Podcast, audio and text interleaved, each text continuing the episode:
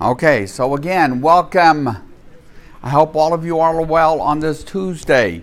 So we are in 1 Corinthians. We're going to return to 1 Corinthians um, 13 today. So we just kind of got into that a little bit last week as class was ending, but there was more I wanted to say and talk about around 1 Corinthians. So I'm glad all of you all are here. And um, we will be here on Tuesdays until Patty and I and some of the few folks and Lauren are all gone to Israel, but that's still a few weeks away. I think we live three weeks from next Sunday. Patty and I do. We leave three weeks from next Sunday, I think. So it's upon us, and I think it's actually going to happen. This was a trip that was going to happen in 2020. Yeah. And it's gotten pushed back and pushed back, but now I think it's going to happen. So I'm real. How many do you have? 90. 90. We maxed it out again. Yeah, I got two buses, Leor and Neil. 90 people. Yeah, kind of the same drill. What? We will. We'll say hi for you. Yes, we sure will. So, let's see. I don't really have anything else in the way of announcements. Does the sound good in here?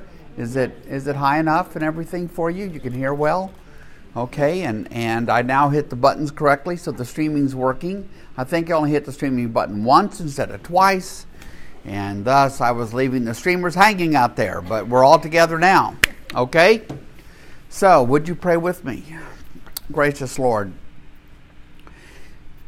we are very, very grateful to be able to be here today on this Tuesday to take time out of our busy week to come together to study your word, to immerse ourselves in Paul's letter to the Corinthians um, and as we do each week, we pray that your Spirit would fill us with energy and enthusiasm and thoughtfulness. And um, as we make our through our way through the portions of this letter that are easier for us to grasp and the portions that are more challenging. All this we pray in the name of Jesus. Amen. Amen. Okay, so where I want to start is I'm just going to start by reading into, you know, 13 4. Because the challenge when you come to 1 Corinthians 13 is wresting it and extracting it from the wedding contexts, right? And helping us see in it more than the sentiment, a wonderful sentiments expressed at weddings, because this is actually a very striking passage. And you've probably heard me say that um, in the biblical meaning, the word love is not something you feel, it's something you do. Love is action, not feeling, not sentiment. And so, if you were to lo- wonder, like, where in the Bible would I go to see that? It's right here in 1 Corinthians 13, but it's a little bit masked for us in the English. So we're going to we're going to dance a little bit in the Greek way in just a few minutes, okay? So let's just read the opening paragraph which really it's very easy to understand what Paul is talking about. He says, And yet I will show you the most excellent way, because he's talked to them about the tongue speaking and all that stuff, and he doesn't he doesn't intend to put any of that down, but he says, Let me lead you to to what is even more excellent, more important, more significant, more excellent. 13:1 He says if I speak in the tongues of men or of angels but do not have love I am only a resounding gong or a clanging cymbal. If I have the gift of prophecy, prophecy meaning simply bringing God's word to the people, like the prophets of old did. They weren't they weren't crystal ball gazers. They the prophets of old were men and women who brought God's word to God's people. Sometimes it was written down, sometimes it wasn't. Sometimes it was enacted, sometimes it wasn't. So if I have the gift of prophecy and can fathom all mysteries and all knowledge, and if I have a faith that can move mountains, but do not have love, I am nothing. Right? That's preparing us for love being in the preeminent position, right? Which should not surprise us because we know from um, John's letter, First John, that God simply is love. That is fundamental to our to our proclamation that God, that God is triune Father, Son, Holy Spirit. Relationships of love that are carried in the very unity of God's being, which then prepares us so that when Jesus is asked, What are the greatest commandments? and he's got a whole bunch to choose from, right? He says, Well, love the Lord your God with all your heart, soul, mind, and strength, and love your neighbor as yourself which come from Deuteronomy and Leviticus. So, so, but what we today have to do is to understand what God means by love. That's why I teach it so often to talk about the fact that it's not a feeling, it's what you do. Uh, yes. My version doesn't use the word love. What does it use? You have an older translation. Charity is an old word that is usually spoken of as love. So the greatest of these is charity. A better translation for the way we use words today would be love, really. Okay? If I give all I possess to the poor and give over my body to hardship that I may boast, but do not have love, I gain nothing. Everything we do has to be guided and shaped by love. God said, "Love, love God and love others." I mean, that's that's the core. The love God's the vertical on the cross. Love others is the horizontal on the cross. There's lots of ways that preachers do this um, to try to help us get out of the love being a, a sentiment. You because you could say to me, "Well, I can't love my enemy." I've got a neighbor I find incredibly annoying, much less my enemy. but this but love is not about what you feel about a person. It's what you do for that person, with that person, to that person. You can treat an enemy well. You can, as as the book of Exodus says, you you can find your enemy's wallet on the ground and take it to him in Exodus, it's find your enemy's oxen tied to a tree, but that isn't something most of us are presented with. But suppose you find your sworn enemy's wallet on the ground. You can pick it up, look in it, see there's $5,000 cash, and still take it to him whole. That's what love is taking it back, taking your enemy's stuff and giving it to them back, even if you don't feel like it. Charlotte?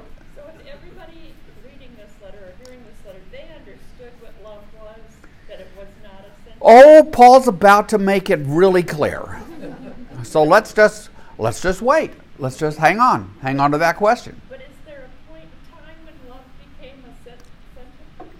Oh, I think you know that's a real. So Charlotte's asking, when did love really become a sentiment? When did romance begin to enter into relationships and marriages and everybody was you know everybody thought they needed to marry for romantic reasons and so forth. You always had stories of of romance and it would typically involve big legendary people and kings and all that kind of stuff. But for the average person romance enters into the world in a big way in the 19th century.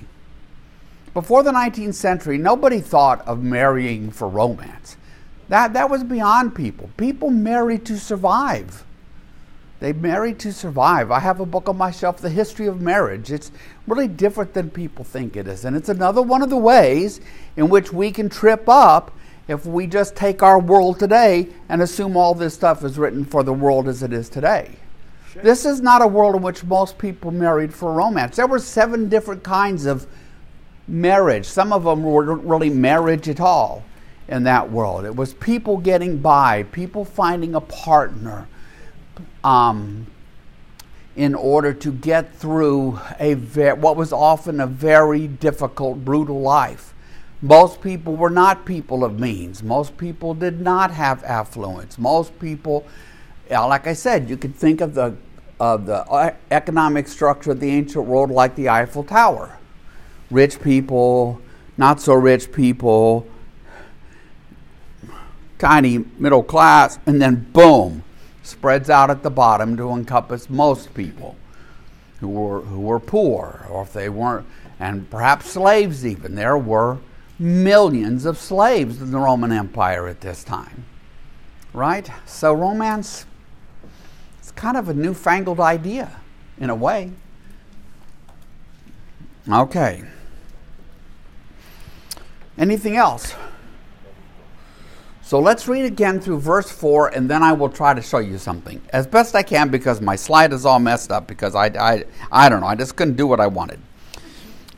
Love is patient, love is kind, it does not envy, it does not boast, it is not proud, it does not dishonor others, it is not self seeking, it is not easily angered, it keeps no record of wrongs.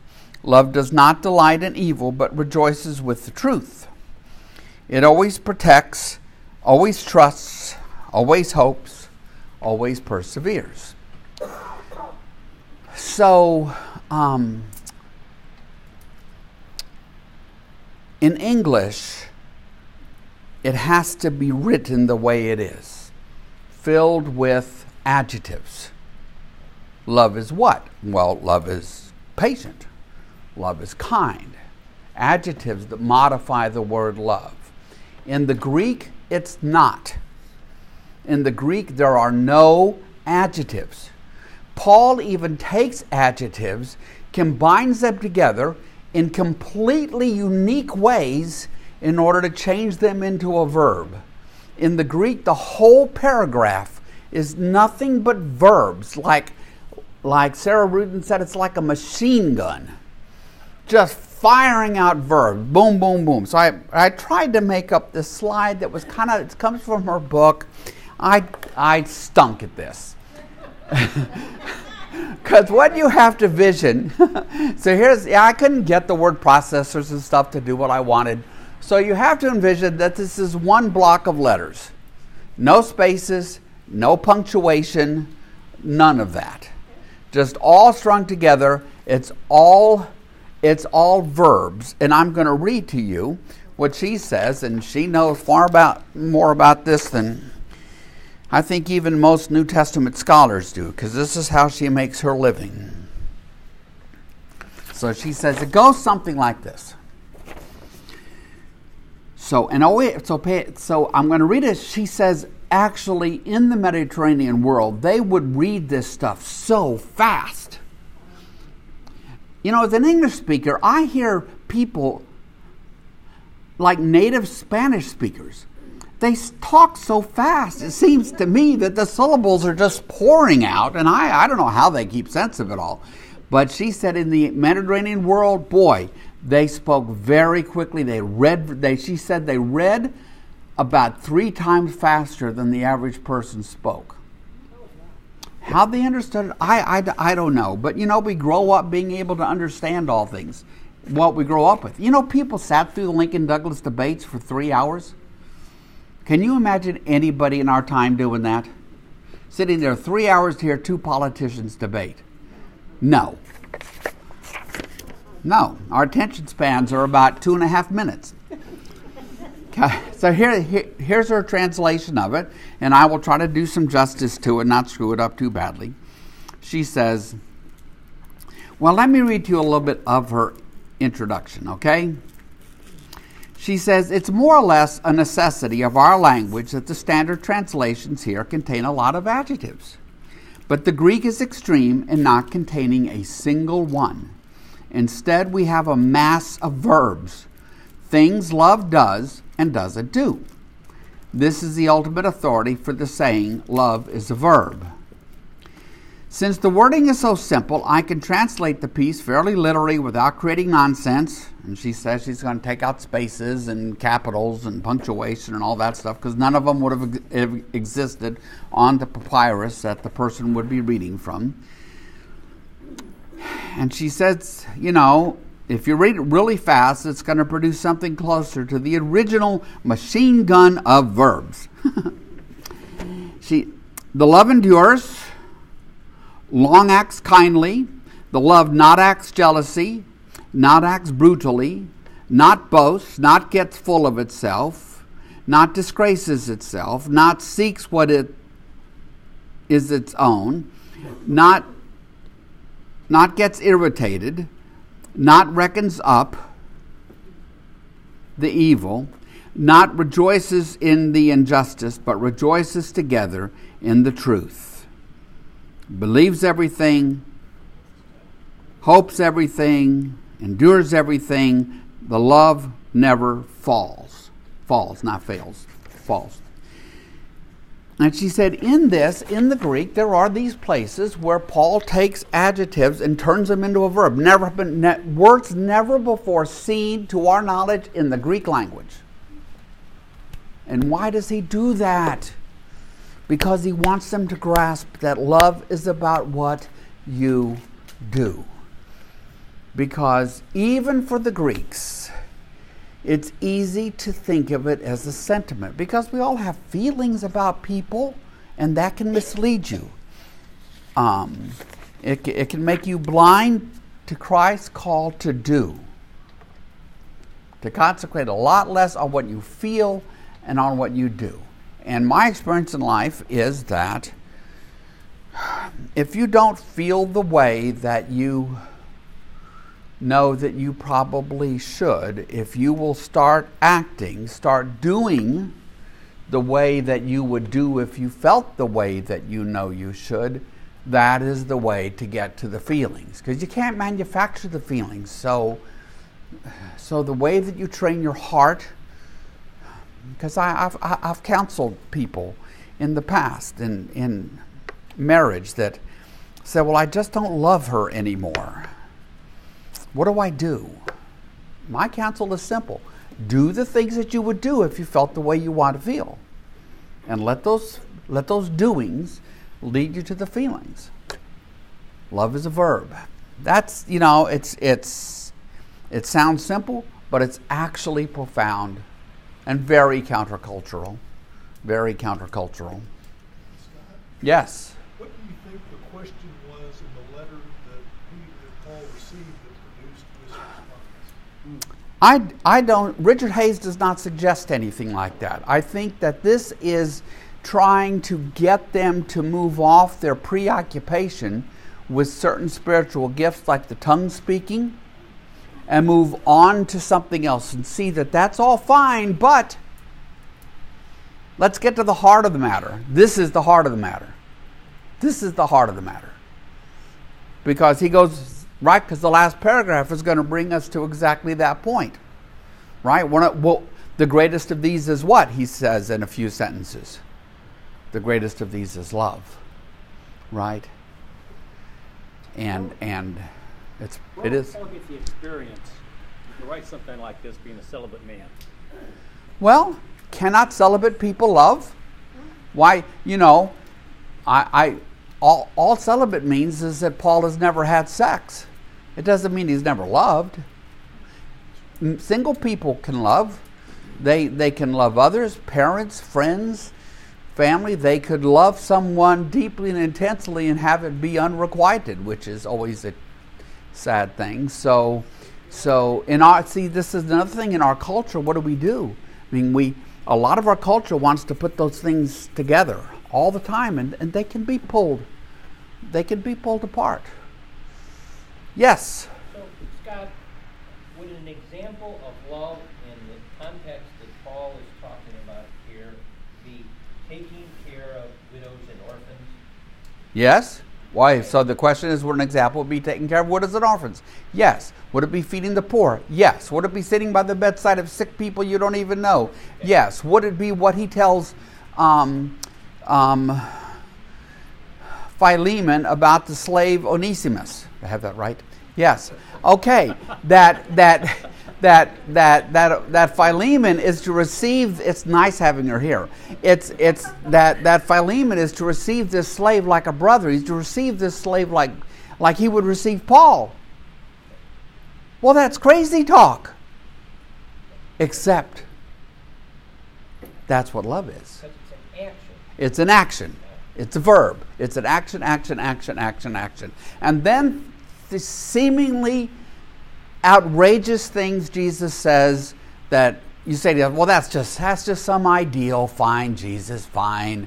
Love your enemy. Fine, fine, fine. That's that's not happening. But you can't. For example, take warfare.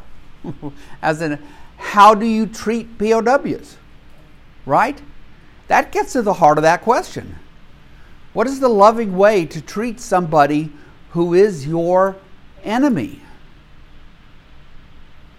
Sometimes that gets turned into very concrete, concrete decisions.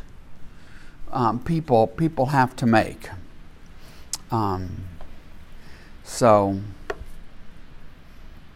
yeah. Anything else before we go on? I'm going to take down that kind of an abomination of a slide there. I thought I could get it to work. Okay, look at look at verse 8. This is about where we finished last week, I think. Love never fails. But where there are prophecies, they're going to cease. Right? There are those who believe that indeed the prophesying that Paul speaks of ended with the end of the apostolic age. Many Christians believe that that in, that that the, that age of tongue speaking and this prophesying ended 100 AD, to pick a date, with the end of the apostolic age. There are other Christians who would say, "Oh no, no, no, no, no." A nice big fat intramural argument. But the point is, where there are prophecies, they will cease. Where there are tongues, they will be stilled. Where there is knowledge, it will pass away all of that's temporary. For we know in part, right? We are extraordinarily limited in what we know and what we understand and what we could say about God, what we could say about others, what we could say about ourselves. One of the problems I think in our world today is that not enough people are humble about what they know. It seems they almost think there's no limitations on what we humans can come to understand and know about the world we live in and who we are. For we know, verse 9, for we know in part, and we prophesy in part, but when time, but when completeness comes, when completeness comes, what do you think he means? Boom, boom. This, when all that's left is the age to come. When the kingdom of God, Jesus returns, and the kingdom of God is fully manifest and complete, or whatever words you want to use around that. That's what he's talking about. Now we're stuck between the times. Well, we'll have a foot in each of these ages the age of sin and death and the age to come. And we know in part, we prophesy in part, we but when Jesus returns, it will be the time of completeness. What is in part, he, verse 10, but when completeness comes, what is in part disappears because it's complete. It, what, what, when I was working through this, it's, uh, it reminded me of the passage from Jeremiah. When Jeremiah says, you know, the day is coming when God's law will be written on people's heart. It won't have to be written on tablets of stone. When you, when you will just know, when nobody will be coming to Bible studies because you will know Jesus yourself in a way that you can't now because now you can only know Jesus in part. Verse 11 When I was a child, I talked like a child. I thought like a child. I reasoned like a child. Of course. Right? That's what children do. But when I became a man, an adult, I put a, the ways of childhood behind me. For now, we see only a reflection, as in a mirror. Then we shall see face to face. What does he mean? Face to face. I can't help but think of the passage in Exodus when Moses wants to see God, and God says, You can't see my face and live, and so stand back in this little rocky cleft, and I will pass by, and you can see me from behind. Compared to the end of the book of Revelation, when we are told we will see God face to face.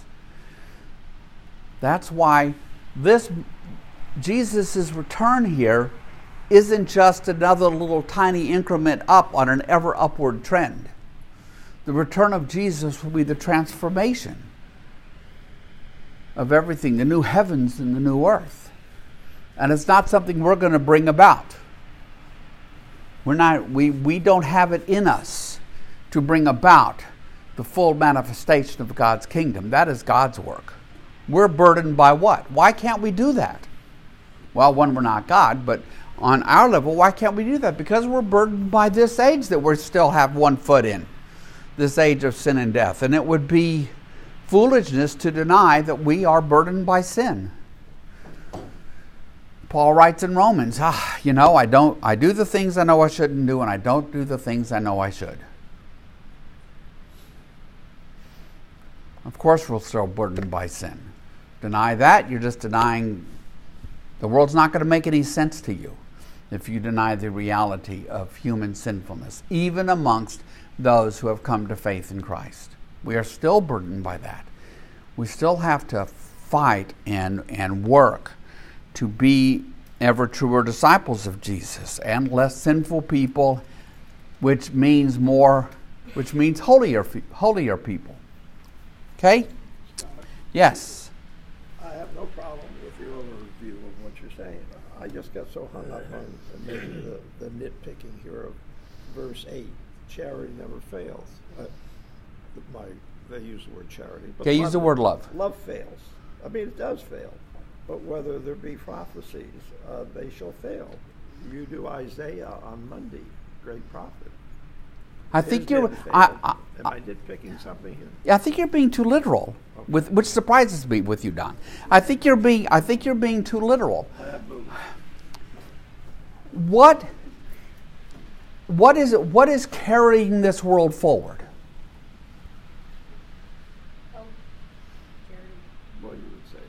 Love. You know, and it's not just the love that we have for one another. It's God's love for us and our love for God. It's love that is carrying this, this all forward because God could turn around and head off to somewhere else. So, you know, you could say this is hyper, you know, hyperbole on, on Paul's part, but I don't know. I don't think it is. I, I think we don't really understand enough about what love is, and then we're not brave enough to actually do it, and we don't want to pay the price of actually sacrificially loving one another.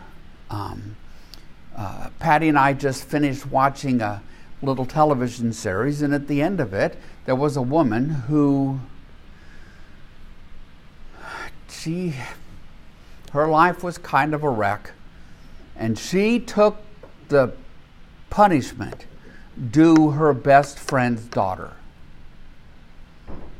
She confessed to a crime she didn't commit, so she would take the punishment for her best friend's daughter. She did that sacrificially. She was, in the whole series, she is presented as a devout Christian who's struggling to be a Christian in practice, right? Because it isn't always easy to be a Christian in practice. That's what, that's what Paul's letters are all about. So I, I would resist the notion of seeing it as, as, being hyperbolic and instead see it as a call from Paul to, to be more loving, which means to be more sacrificial, to be ready to act, to take care of others, and all the things we were just talking about a minute ago. And the second thing is, you, you, you, we talked in Isaiah about the fact that there were a lot of the prophets brought these promises from God, which went unfulfilled for centuries. But did that mean that God didn't keep God's promises? No, it just meant that God didn't keep them on the time frame the humans thought God would keep them. Because God kept them how? In Jesus. That in Jesus, those prophecies of Isaiah came to pass. God's victory over sin and death was won, and the day will come with Jesus' return that the whole world will see and live within that within the kingdom of God. Even if now many people are still blind to it, which is how I would put it. It's not that the kingdom of God is a present, it's just that most people are blind to it. They, they don't. Here's what I found. Oh, stop it.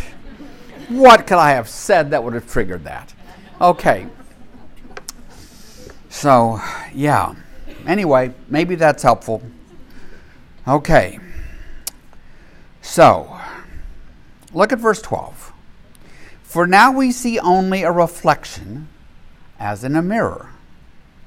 Then we shall see face to face. He's just acknowledging that we're here. There are people, Christians can fall into. I'll give you the $10 word for it. It's called an overrealized eschatology. An overrealized eschatology is failing to grasp that we aren't really here yet. That all the promises of God has already been delivered fully and completely and concretely and manifestly for everyone to see. Well, no, we still fight through cancer and the rest of it. So somehow we are here. And um, so Paul uses here's just the way to describe it. We see in a mirror, but we only see dimly. But one day, see, when Paul is writing to the Philippians, what does he say? He says, Well, I think I'm going, I might well be executed, perhaps, but I'm ready to go because I'm ready to be with Christ. What does it mean to be with Christ? Could we remain as we are now and be with Christ? I think not. I think our hearts will grow, our understanding will grow. We'll, uh, we'll still be us. Don will still be Don, and Patty will still be Patty, and I'll still be Scott. But to be with Christ, um, I, I don't see how we could be unchanged by that. So Paul writes, For now we see only reflection as in a mirror, then we shall fee, see face to face. And now I know in part. Paul, this giant intellect of Paul, is acknowledging he only knows in part. So you put to Paul every question that you have, and I imagine Paul sometimes, gosh, I'd like to think this happened. Where, where he would be getting peppered with questions from people, and he would eventually say, How the heck do I know? Right? because he, he, he knows he's limited himself. That's why sometimes he will step up and he say, You know, now I am speaking for the Lord. But that isn't even how he writes most of this. He doesn't invoke that on, in most of his writing. And I, I think we, we have to acknowledge that. Paul was a man who knew in part. And that feeds into our whole understanding of what it means to call Scripture God's Word and inspired, and how we use it, and how we read it, and so forth, how we apply it.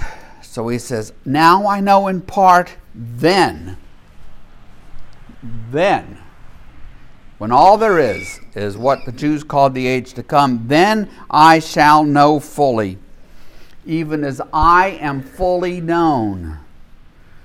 Now that's interesting. You know, I'd like to ask him exactly what he means by that because I think God does fully know us, but maybe he just wants some reciprocity and so forth here. But I shall know fully, even as I am fully known. Maybe he's saying, I shall know fully then, even as I am fully known now by God. And just doesn't use all those words. Maybe we should, I don't know the Greek here enough to, to haven't read enough about it to say exactly what that should be, but the big line is the next one. And this is what he's this is where he's been bringing the Corinthians. And now these three remain. After all these things I've written, Paul says, these three remain faith, hope, and love, and the greatest of these is love. So we've spent a few mo- little bit of time here talking about what love is, right? Action oriented. Verb, verb, verb, verb, verb. Let's talk about what faith is. Faith is the best synonym for the word faith is trust. It's a heart word before it is an intellectual word. The only reason we the New Testament constantly says talks about believing in Jesus or believing in this is because we have lost the verb form of the word trust. The verb form of the word faith. Nobody says, I faithed yesterday, or I'm faithing today, or I'm going to faith tomorrow, even though that's what the Greek is. The word faith as noun and as verb is all over the New Testament. We have to change all of the verbs into the word believe, and it makes people think the wrong, it makes them think it's all up here. But faith is a heart word, it's a trust word. Are you willing, when we talk about believing in Jesus, what we really mean is are you, are you ready to entrust your life to, the, to Jesus and the good news proclaimed about him? It's this word. So, hope is another word we get wrong. It's used a lot in our world. Um, I used, I talked, I, I wrote this a bit in the prayer that I wrote for the last time I was a liturgist on Sunday morning. That our hope is not the thin hope of the unbelieving secular world. That maybe things will get better someday. That's not what we're talking about. We know how things get. Again, it gets all back to perspective. Chances are we're all going to die before Jesus comes back. I don't know that. We will suffer hardships. Are those do any of those mean that that is our end? No. It's not our end. There's a life after death, and there's the resurrection, life after life after death that awaits that awaits us here.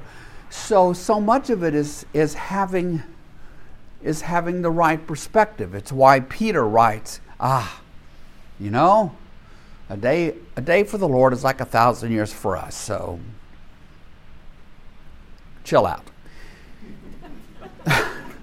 okay? So our hope is confidence.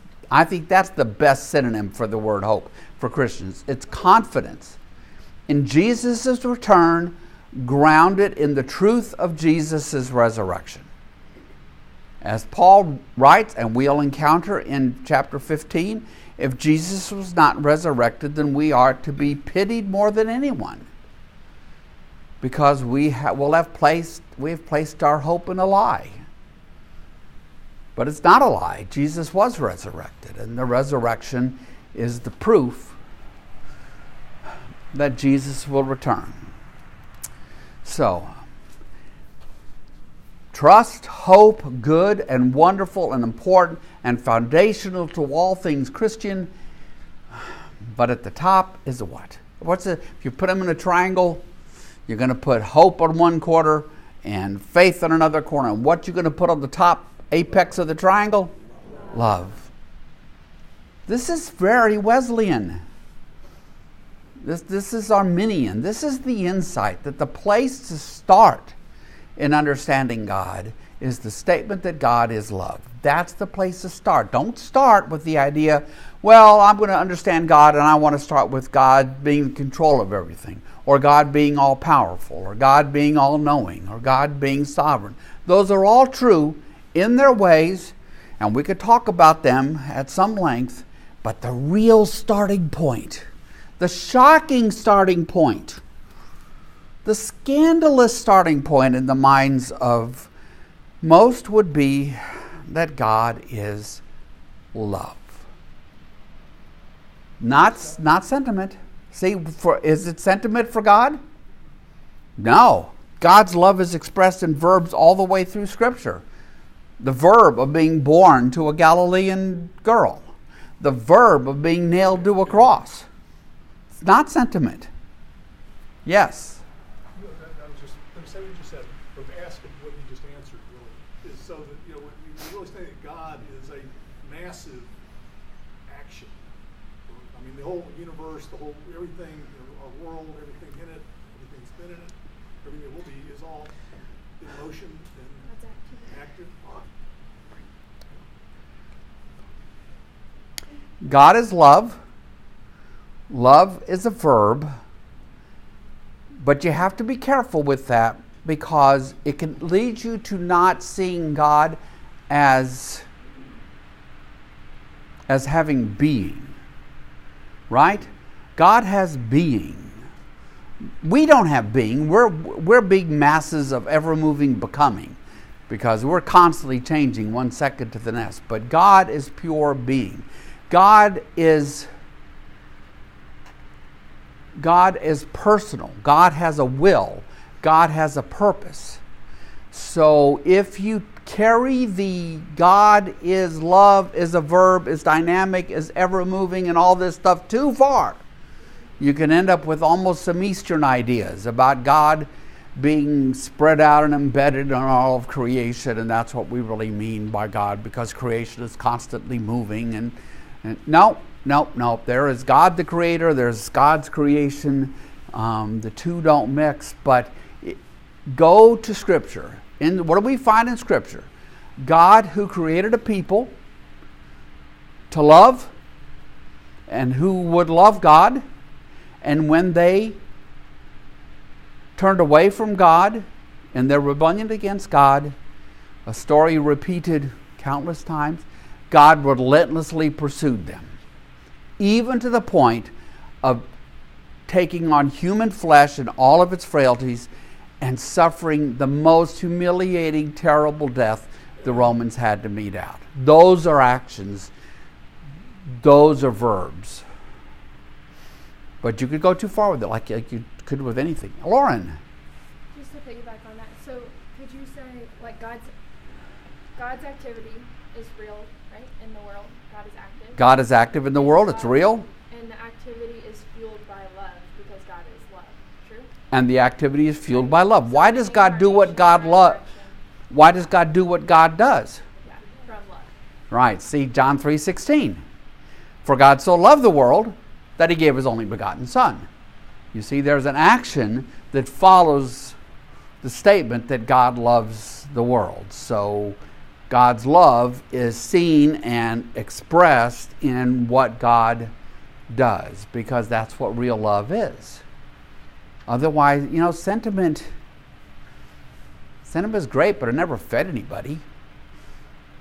Yes. Sorry, one more thing. Um, Abraham Smith, I think, calls this chapter the um, providing the theme of endurance that Paul is so good at. Like he's always um, preaching against something and then supplementing like something that endures, right? Like patience can endure in a world where in Corinth, patience probably does not take. Or, or in Plano, Texas, 2022, right? And so all, every attribute here is something that is endure that endures, and because it's God's way, it's an essential, right? To the early church, they they become essentials. All of these things, all the way down to the very last verse. Now we see in part, but what endures in the age to come, the second coming of Christ, like all that stuff is so rich. So you can only imagine how hard that was for Paul to provide Because what will endure, what does endure, what's reality in a context that is so, so Paul provides a list of what endures. yeah. We could also have an exercise where we all- all came up with a list of things that won't endure, Yeah. right? And and and this list of what endures is often kind of countercultural to the world that certainly countercultural to the world that they lived in. The idea that anybody would sit at the bedside of a sick person they don't know was insane. Nobody did that in this world. It was Christians who began to sit at the bedsides of strangers. Um, so, yeah, so those of you who don't know, Abraham Smith is a professor of New Testament at Perkins, right? Yeah. So what you're saying that is God loved man, but it's not romantic. It's he loves man, and in that love created the world for him to be have dominion over.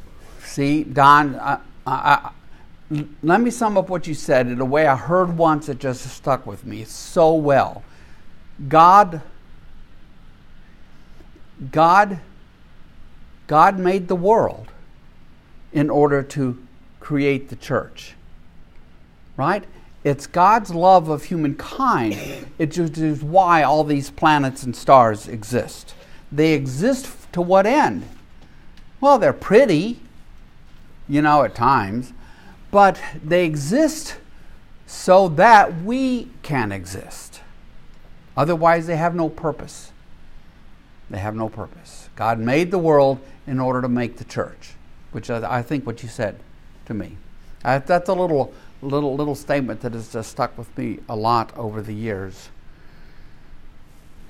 Okay, anything else? Yes. Okay, so what is Paul saying that when we come to the age to come, that all the gifts that we have received here will not be taken with us, will only like take love with us when we get to heaven? I don't think so. It's like who we. Now, let me repeat the question. Is Paul saying that the gifts, the stuff that make us up who we are here, do is all of that left behind in the age to come in the resurrection? And the answer has to be no. Why does the answer have to be no? Because I'm still going to be me, and you're still going to be you. And so you can't take all of the things that make up me and all of the things that make up you and leave them all behind. And Paul says, What? Now I know in part, then I will know in full. So it is, he never says the part gets washed away. He just says it's in part, but now it's, it's kind of like. yeah, it's kind of like one time I was taking a class in business school, and honestly, I was lost. I didn't get it. I couldn't solve any of the work. I was just floundering. And I remember sitting in the library in Bedford, Mass. one day with all of these cases open before me, trying. And all of a sudden, the light bulb went on. and I went back and in 30 minutes solved everything that we had done the whole semester.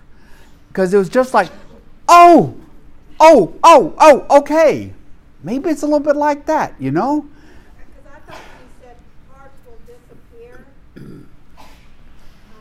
didn't know what that would mean. like, And that you would, He does say, but when completeness comes, what is in part disappears. I, there just has to be the partness. When Jesus is resurrected, is he still Jesus? Do they recognize him as Jesus? Right? He is. So, see, I just thought maybe we would leave the, leave some parts behind and just take the love. That's all we would need when we get to heaven. well, I think when we get a little further along here, we're going to see that Paul would certainly want you to take your mind with you um, up there, right? So, those are good questions. But I, I, I guess I'm sensitive to people who sort of feel like when when they're resurrected or Jesus should somehow we're not ourselves, but we, we will be ourselves still. God loves us. thought about that. I never Yeah. thought about we would be ourselves. I just thought maybe we leave the bad stuff. Well, I think we leave the bad stuff. I'm with you on that. So let's take all the bad stuff and leave it all behind. How about that? Anything else? Media room, I'm not going. What?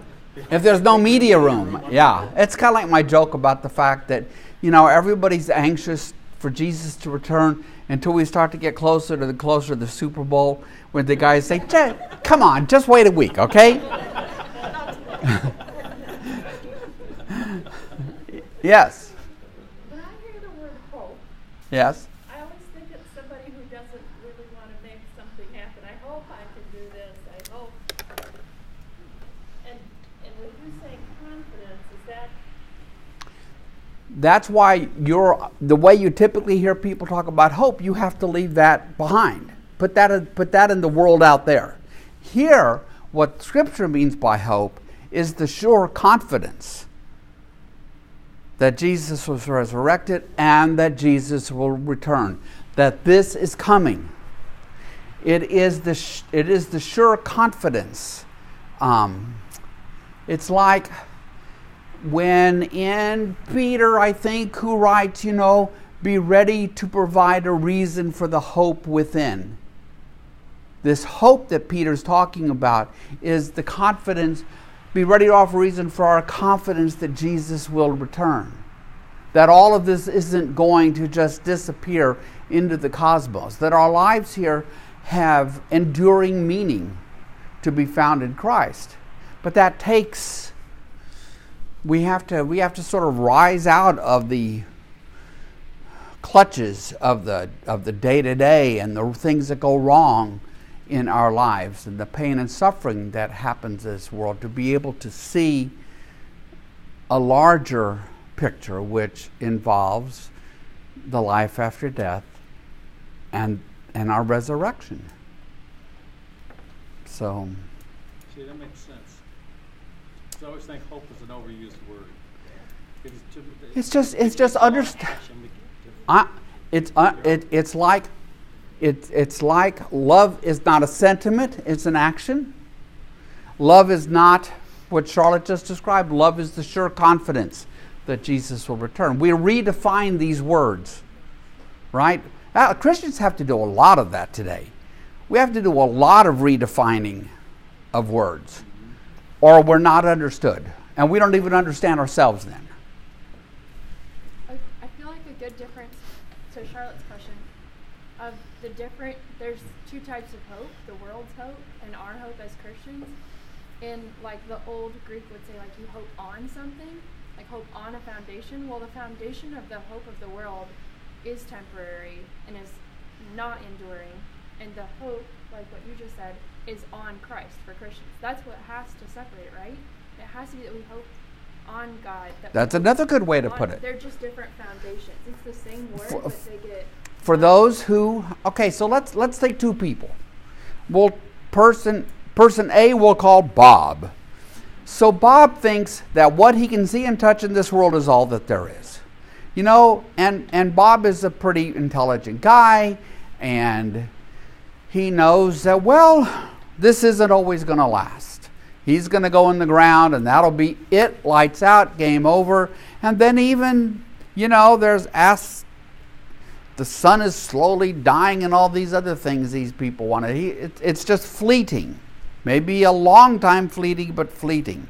That's what his hope is grounded on which is not a very good ground for hope as opposed to a christian whose hope is grounded on jesus who has always been is now and ever shall be and is yes most certainly going to return the evidence of all of that is caught up in the resurrection of Jesus, which is why Paul's bringing all of this along that he's been writing and we've been talking about for lo these many weeks.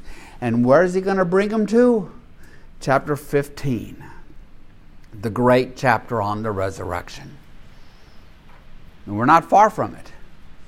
But it's where Paul brings all of this stuff to the great chapter on the resurrection because it is the ground of our hope. It is the evidence for that what we proclaim to the world is true about Jesus, about the cross having meaning, about love being a verb, not sentiment. How do why do we get to make these claims?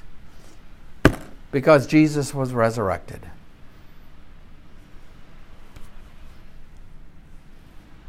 Anything else? Good discussion. All of this out of see now now we've kind of yanked these chapter 13 away from the wedding, haven't we? Yeah. You won't ever hear it the same way again. Anything else?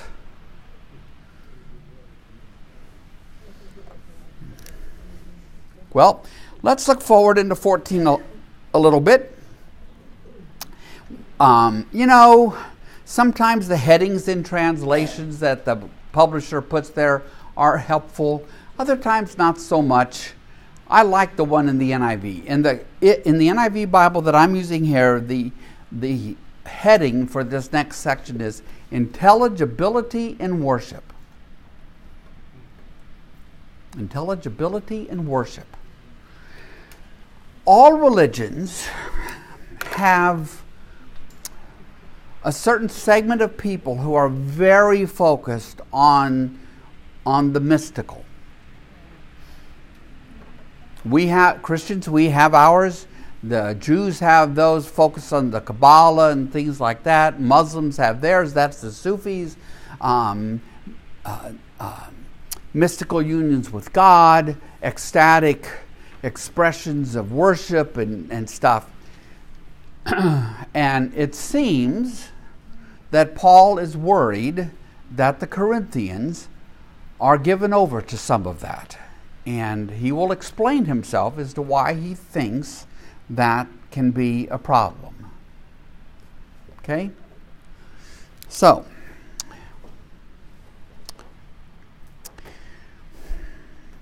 verse 14.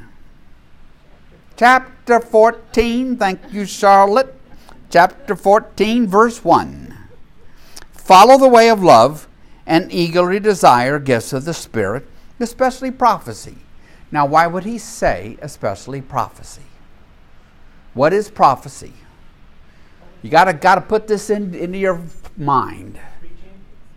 Not really preaching. Bringing God's word to God's people. So there is a supernatural element to it that would not, he, because he will use the word prophesy and preach at the you know together in a sentence. So he doesn't mean the same thing. And it's it's like when the prophets of old, Isaiah, those would come forward, and God says, you know, that kind of thing. So if if Paul believes, as he does, that there are people who in this creation of this brand new, never seen before movement of Jesus people, that there are people who have been given this gift to bring a word from God for God's people, then that's going to be something that I think he would view as helpful to people. Verse 2 For anyone who speaks in a tongue, now this tongue, this is not an intelligible language to people. This is not Acts 2. This is if you look at the literature of the day, it's probably related to the idea that there is there is an angelic dialect, as it were. And so think of it as the language of heaven or the language of the angels or something. But the point is, nobody else can understand what you're what your what this is all about coming out of your mouth. For if anyone who speaks in a tongue does not speak to people but to God, well, let me start over. For anyone who speaks in a tongue does not speak to people but to God. Has to be that way because they can't speak to people because the people won't understand a thing they're saying. Okay? If it's if it's uh, if it's an angelic dialect, then God will, but not you and me. Indeed, no one understands them. They utter mysteries by the Spirit. And later, Paul will say that he speaks when he's by himself, he speaks in tongues. N.T. Wright has said that he speaks in tongues. It's not anything I've ever experienced. I am often unintelligible, but, okay. Okay, so speak tongue speaking it results in no understanding on people's part. God, yes, and people, no. But the one who prophesies speaks to people in Greek or in English or whatever the language is for their strengthening, their encouraging, and comfort. Anyone who speaks in a tongue edifies themselves, builds up themselves. But the one who prophesies edifies the church, builds up the church. The difference being, if you speak in tongues, you're only going to, it could only help yourself. But speaking words of prophecy or other things that are in under intelligible language can help build up everybody. So, verse 5, he says, I would like every one of you to speak in tongues, but I would rather have you prophesy. Remember that two by two grid. Paul, if you take all of Paul's stuff, do what builds up the church, do what is a good witness to others, avoid what tears down the church, avoid what is a poor witness um, to Jesus, poor witness to others. I would like every one, verse 5, I would like every one of you to speak in tongues, but I would rather have you prophesy. The one who prophesies is greater than the one who speaks in tongues, by which he simply means, well, goodness, it has to be more helpful to more people.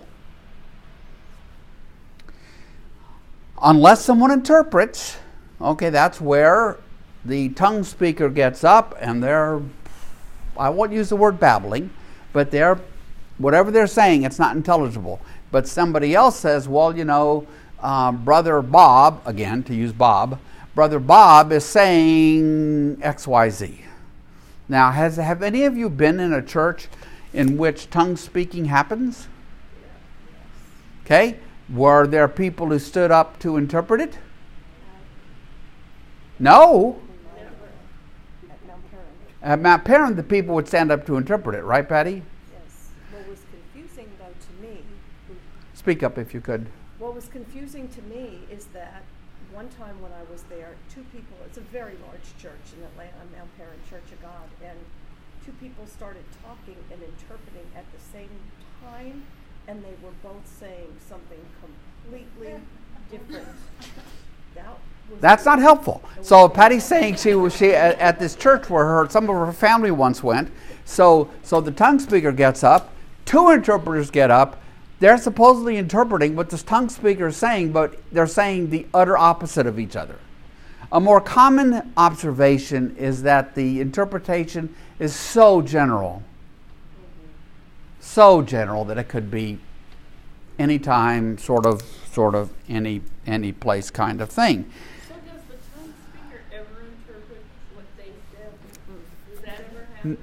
No?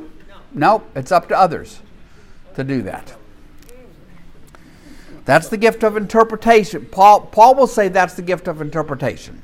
Okay? So he says, but you get the fact that for the tongue to be to be to build up the church, it has to be interpreted. Or it only has meaning to the tongue speaker, which can't build up the church. Is that clear? To me, that's like pretty clear. Yes. So, does the interpreter? Do they go to school? How do they? Like, if, if two of them are saying two different things, is it just? Well, obviously, each of them thought that they got a special revelation from God. And one of them, I guess, didn't. I don't know. Maybe neither did. I don't know. I don't know. What? I don't think there's schools for uh, interpreting tongues. No, no, it's something that happens spontaneously. It just happens. Lauren stands up and she starts speaking in tongues, and then we. No, she's saying no, no, no, not going to happen. Jan tells me I speak in tongues all the time. Yeah, which is probably true, but we'll talk about the reason for that later. Okay. So look at verse 6. We're, we're just going to read on a little bit more because this is really the gist of the, the whole this whole section. So he says, Now, brothers and sisters, if I come to you and speak in tongues, what good will I be to you?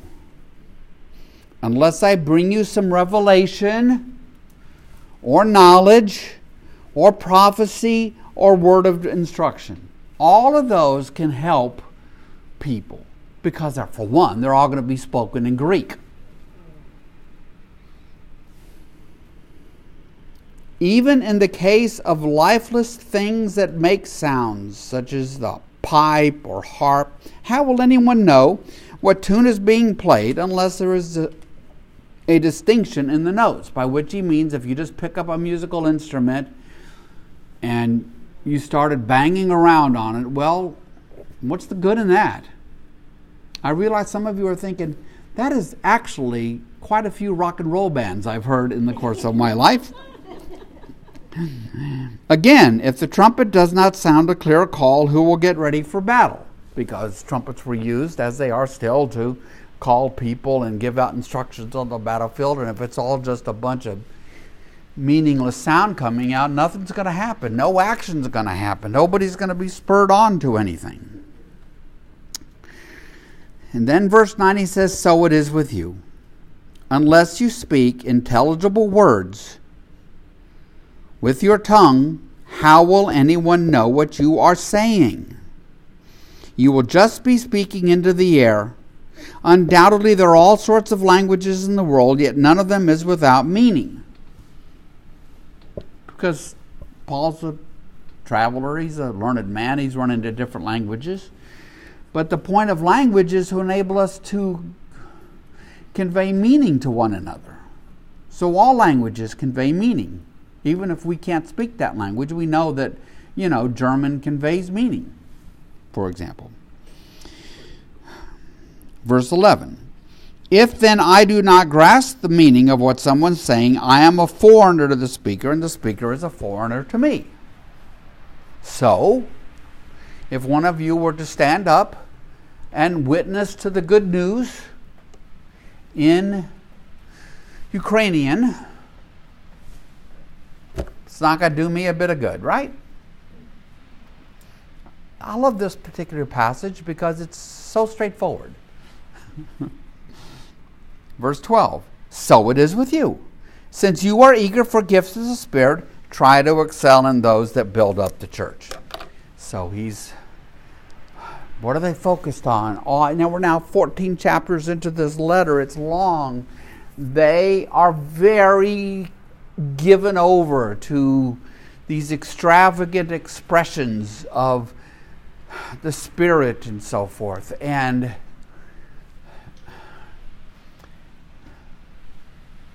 Paul says, look, if it doesn't build up the church, if it can't be a good witness to others, then really, really, kind of what's the point?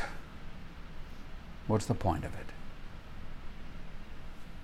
Which I understand. If we brought in a preacher next next next Saturday at 9:30 that spoke a language that none, of us did, how much could you get out of the sermon? Nothing.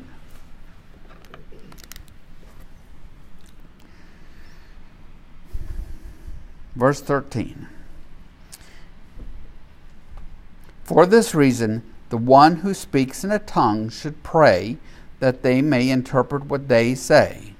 So there he puts the two together. I don't think that's generally what happens now in charismatic churches. Typically, the tongue speakers and the interpreters are different people, but the what is Paul focused on the process? No. But there must be interpretation, or it, it can't help anybody except the tongue speaker. For if I pray in a tongue, my spirit prays, but my mind is unfruitful. So, what do you think he means by that? His mind is unfruitful.